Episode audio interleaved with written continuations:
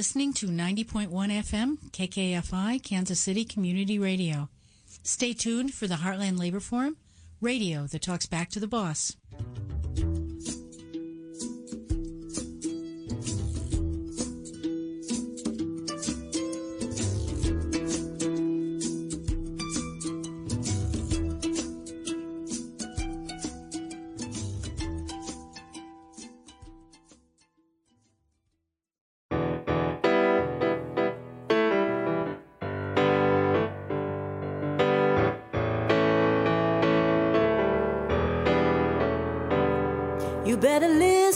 My brother. Cause if you do, you can hear their voices still calling from across the years.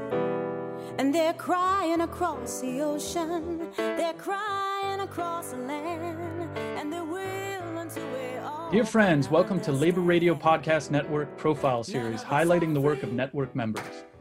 The growing network of over 70 shows in four countries serves as a one stop shop for audiences looking for labor content and as a resource for labor broadcasters, podcasters, and content producers. My name is Evan Papp, and I produce Empathy Media Labs podcast on labor, political economy, arts, and culture, and we're a proud member of the Labor Radio Podcast Network.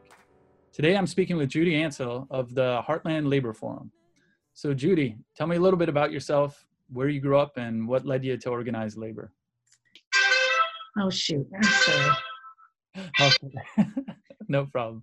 I got I got to take this. It's yeah, a gift. please, please, please. Hello. Hi, is Judy there? That's me. Hi, Judy. This is Linda Featherston returning your call. Oh, good. Uh, hi. So, um, did you understand my message? So yes, what I think is, are you want to do an interview or a labor radio show It's Thursday yeah. afternoon? It's Thursday. Yeah, Thursday afternoon, and I will invite your opponent. I don't know if he'll come on or not. Um, but yeah, we're going to have several questions aimed at working class issues. And we will ask the both of you to respond and, you know, let you respond to one another. Um, anyway, Oh, God, yeah. the, mo- the motto on the motto of our show is radio that talks back to the boss. So you can get the idea. Right. Good Okay. know. Thanks, Linda. Yeah. Bye. Sure. Thank you. Uh-huh. Bye. Bye. Well, I don't know if you want to use any of that. Yes, I love it.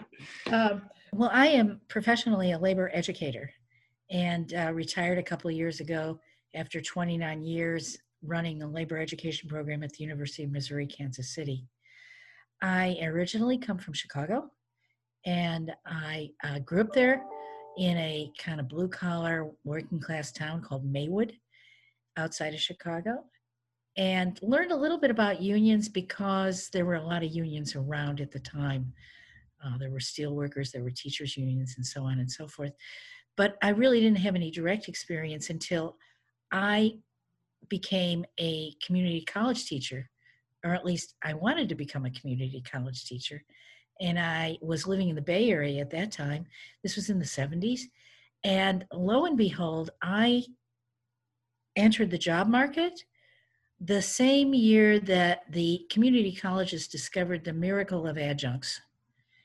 And I applied for jobs all over.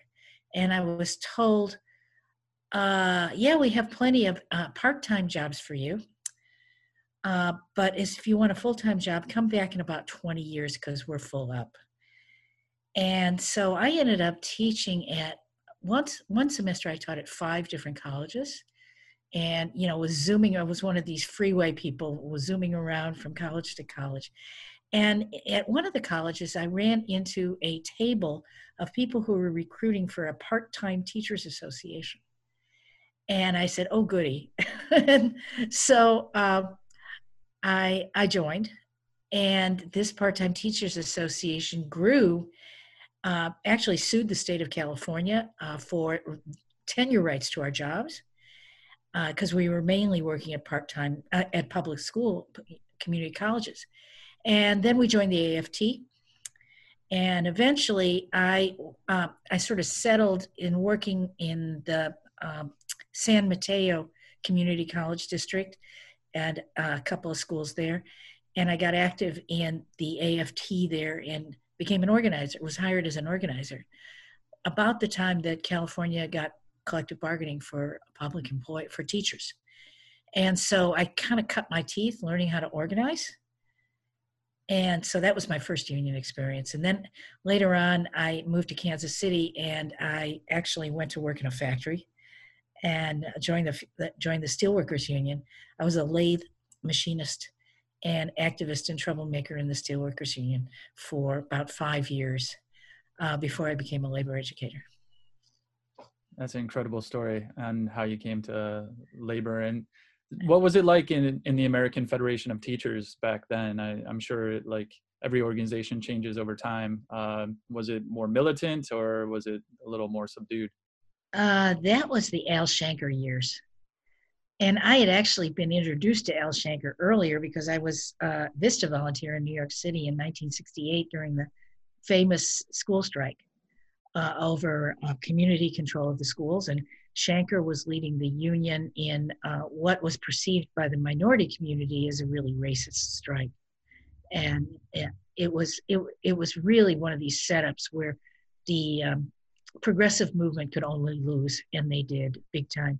It was a big split, I think, in in uh, progressives um, right at the beginning of the Nixon Nixon era, and so um, Shanker was took over the national union, and and so it was pretty conservative. But in California, you know, winning the right to collective bargaining was a huge breakthrough for teachers, for and there was a lot of organizing going on among um, in the community colleges, especially and uh, so um, hotly contested between the um, uh, several different unions who were, wanted to represent them.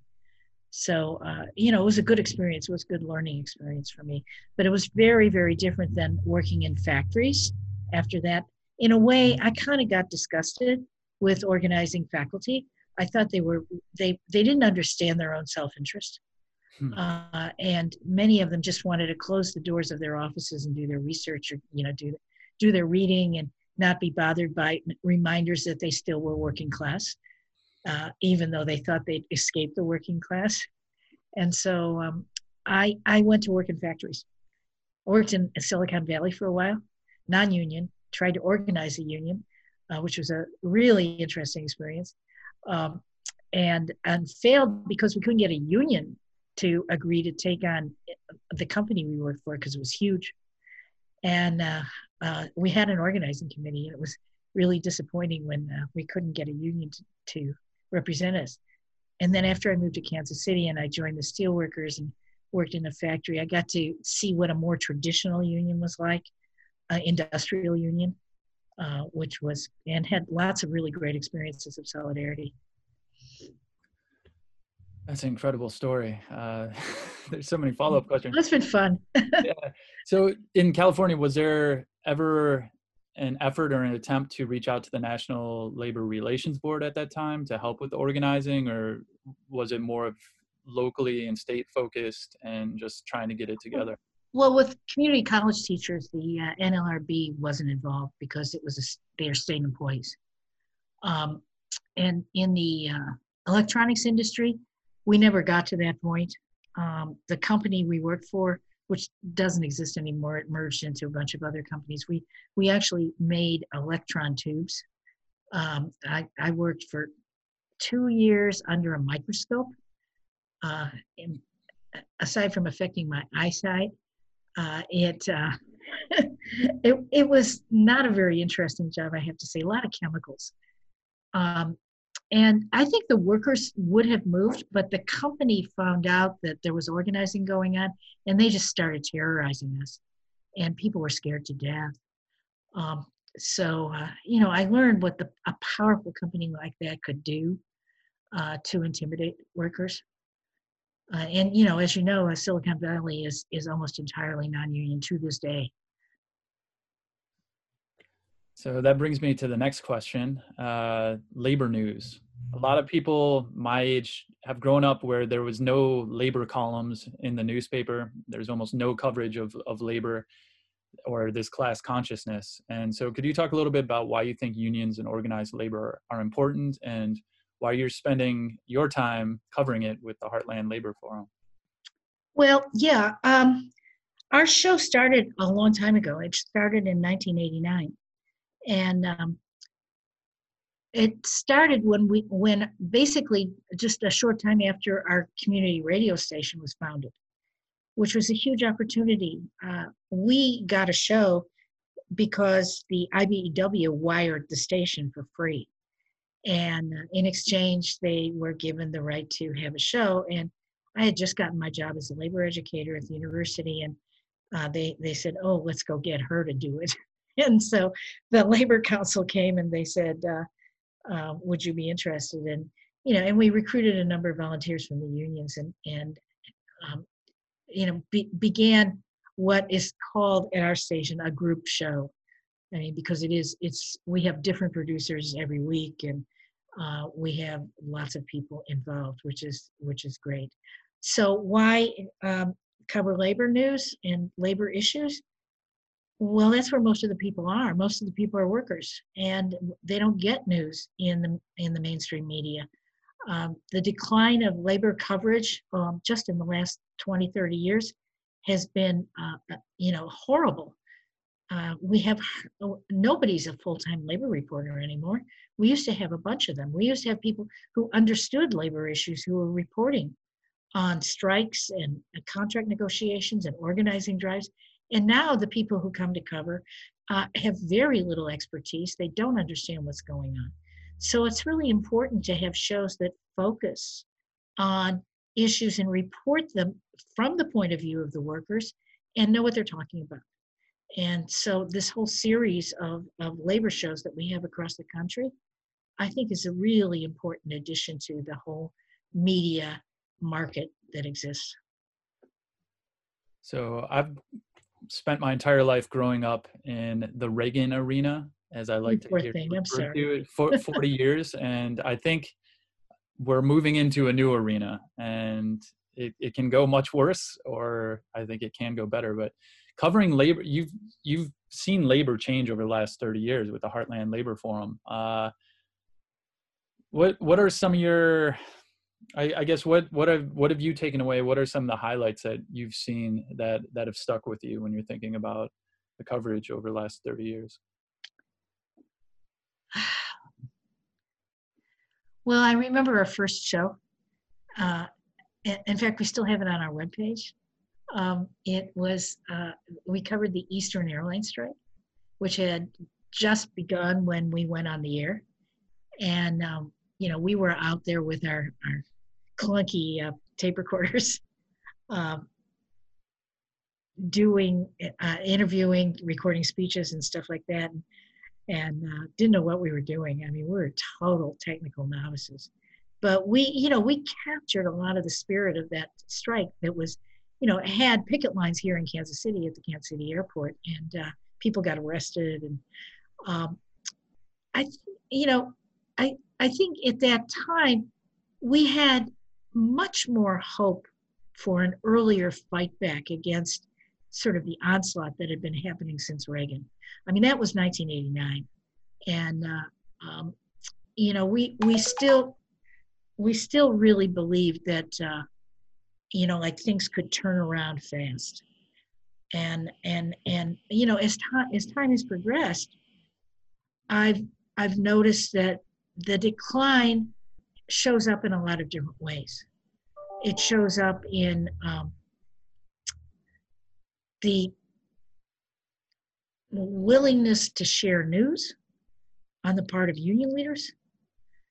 It shows up in the um, lack of attention in the media to labor. And yet, there's always been this crew of people who have hope that uh, labor is going to, this year is going to be the year of the resurgence of labor. And uh, we go out and we cover these things. And uh, you know people are always trying. What i think one of the things that's really impressed me is how stalwart working people are and how much patience people actually have Uh, we were just covering a strike in St. Joseph, Missouri, a couple weeks ago, where they've been on strike for oh gosh, six weeks now. Uh, it's a uh, company that makes cans for dog food, and uh, the workers are not very well paid. They're members of the sheet metal workers, and they um, are not well educated. There's very little labor education that's going on these days, but yet they know when they're really being threatened, and they know what's on the line, and and and they're holding up. We went to a rally in pouring rain, and people stood there for two hours in pouring rain. It wasn't very hot, but warm, rallying in front of the manager's house and and you know like that kind of belief that your struggle can make a difference is something that just keeps me going all the time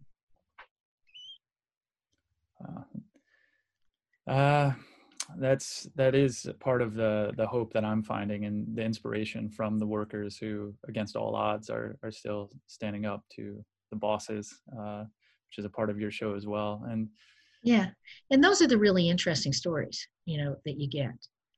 Um, I I tend to not interview very many union leaders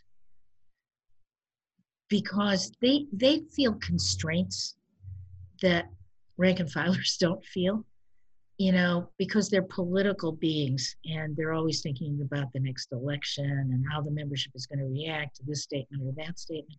And so you don't you know you don't get a lot of that fighting spirit from them that makes good radio.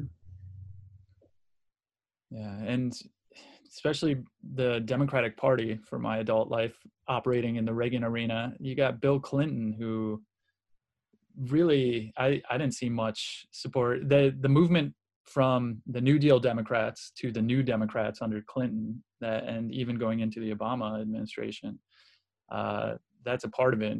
And it seems like the Democratic Party, in, in a lot of ways, because of their abandoning, at least not having labor in center out in front, uh, mm-hmm. ceded a lot of ground to reactionaries in, in over the coming over the, the many years. So.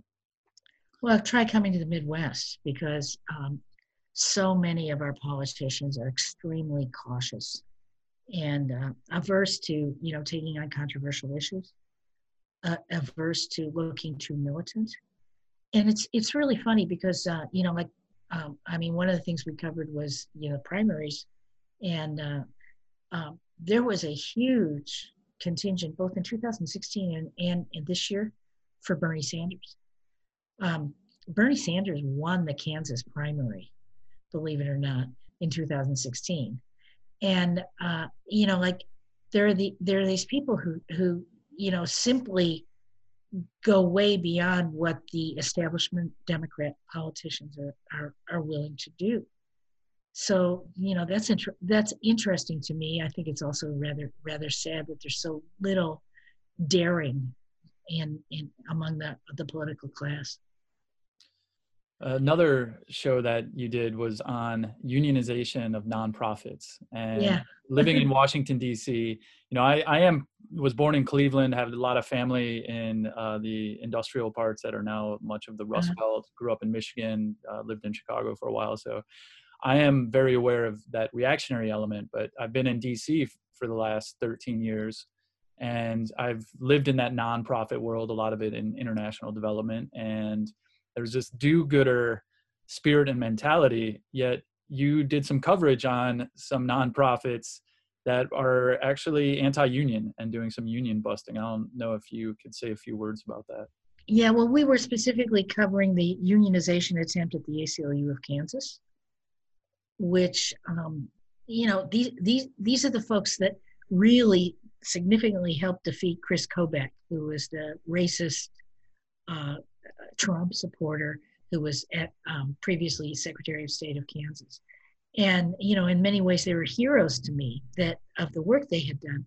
And when they started to, you know, like, and when they became extremely anti union, I was, you know, I thought it was an aberration among the ACLU. I've come to find out that no, there's a number of ACLUs around the country that have encountered similar things, maybe not as egregious, but ACLU nationally is undergoing a union drive right now, which the management is opposing. So it's very, very disillusioning to me that um, nonprofits, and they're not the only ones by any means, that nonprofits are, um, you know, threatened by their own workers instead of understanding that their workers are the lifeblood of their organization. I mean, you know, I look at the work of the ACLU of Kansas, and it's it's not the management people who are do, inspiring people and building the organization. It's it's the uh, field staff, and they've been absolutely trampled upon. And uh, just one more question about some of the content on your show. You also have covered uh, meat packers and Oh, yeah. COVID, and uh, that's very much a part of industries in the Midwest as well. Can you talk a little bit about some of the the coverage you've done on that? It's hard uh, to the meatpacking. There's only one very small meatpacking company in Kansas City. Most of them are scattered, but there's a bunch. Um, there's a huge number out in western Kansas that are unionized, mostly. Um, uh, well, some of them are unionized with UFCW. Uh, I'm most familiar with the Smithfield plant in Milan, Missouri, which is a really small, isolated um, community in north central Missouri, where they um, produce pork. And uh, so I got involved because I'm actually on the board of the Worker Center there. And I w- became aware of the fact that there was this nonprofit in, in Washington that was inter- interested in, it's called Public Justice. It was interested in holding the um, packing houses uh, accountable for health and safety during COVID. And so they sued them. And so we interviewed, we covered that. They sued him for actually creating a public nuisance, which I thought was great. Uh, and it was thrown out in the courts. The courts deferred to OSHA, which was doing nothing. So we covered all of those kinds of issues. We even got a um, an interview uh, with somebody from the uh, Department of Labor in DC um, about the CARES Act and uh, you know, and also you know what they were doing uh, to try to protect workers. So we try to cover it from that angle too. I met you through the the Labor Radio Podcast Network. Could you talk a little bit about why you think such a network is important? Sure. Uh, you know, back in the 90s, we had an organization called UPPNET, Union Producers and Programmers Network. We were, there weren't that many of us, but maybe a dozen at the most, probably fewer than that. You know, we were all volunteers. Uh, there were some video programmers as well as audio, radio. Uh, we didn't have podcasts then. And we kept trying to interest the AFL CIO in supporting us in helping to publicize the importance of alternative media. And we were trying to convince people at that time that, you know, convince the labor movement and labor leaders that their reliance on the mainstream media was, a, you know, not the a, a, very useful approach because they weren't making any headway. And as we've seen, the mainstream media has really shifted any focus away from labor, unless there's a strike. And we failed in that. You know, we had some great conferences, we shared technical information, but it, it eventually just petered out. And I think it petered out from a lot of lack of interest from, from labor. Uh, and I guess the time just wasn't right. So when I heard about the uh, Labor Radio Pos- Podcast Network and and you know talked to Chris Garlock and got an idea of how ambitious a project this was, and then began as, attending the meetings. I saw that you know like that they had a little more backing for one. Uh, there were many more shows and podcasts than I realized around the country.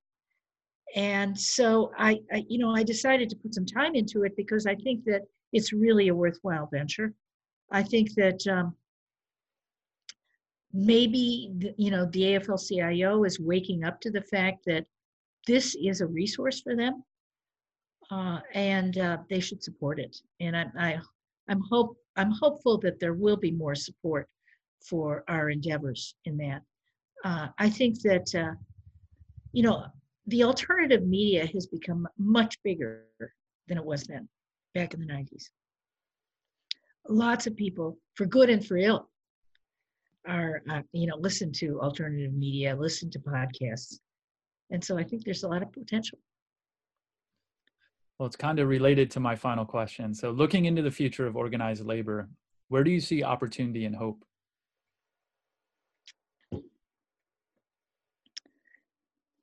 Well, you know, as they always say, it's the bad bosses that get unions.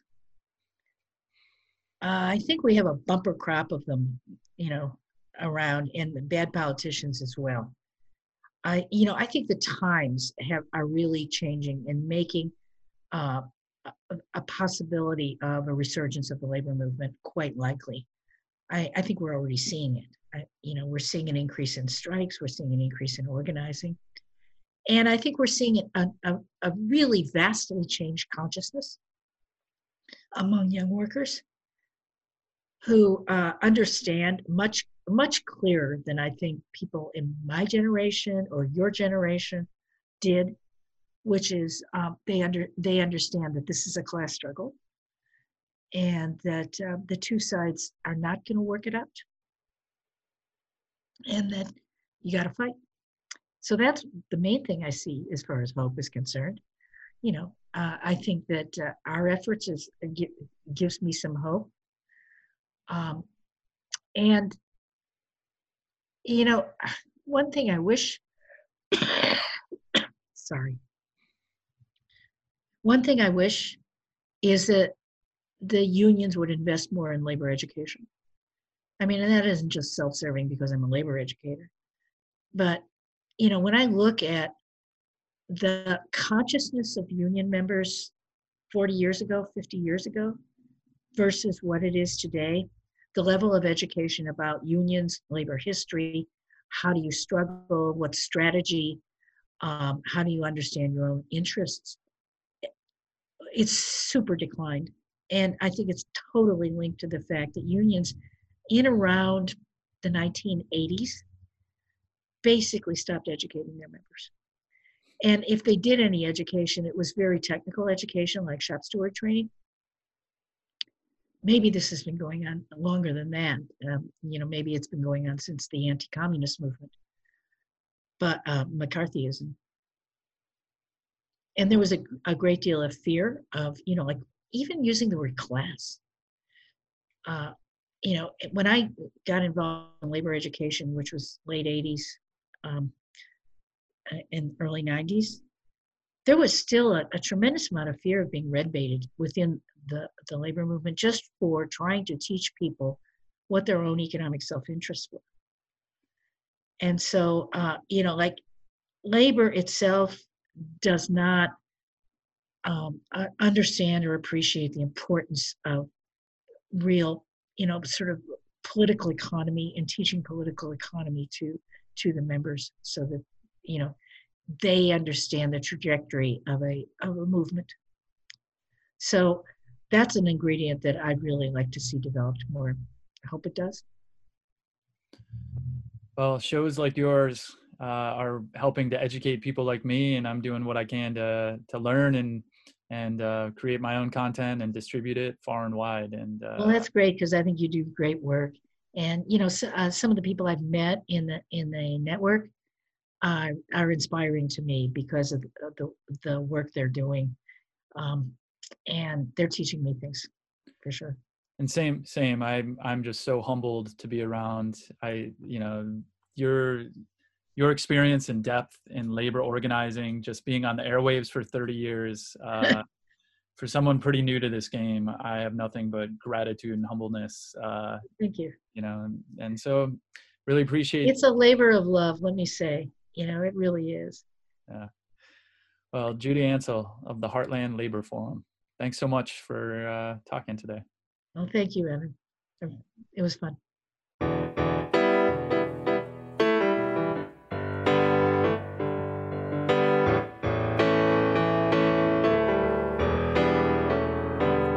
You better listen, my brother, cause if you do, you can hear. There are voices still calling from across the years. And they're crying across the ocean, they're crying across the land, and they will until we all come to understand. None of us are free, none of us are free,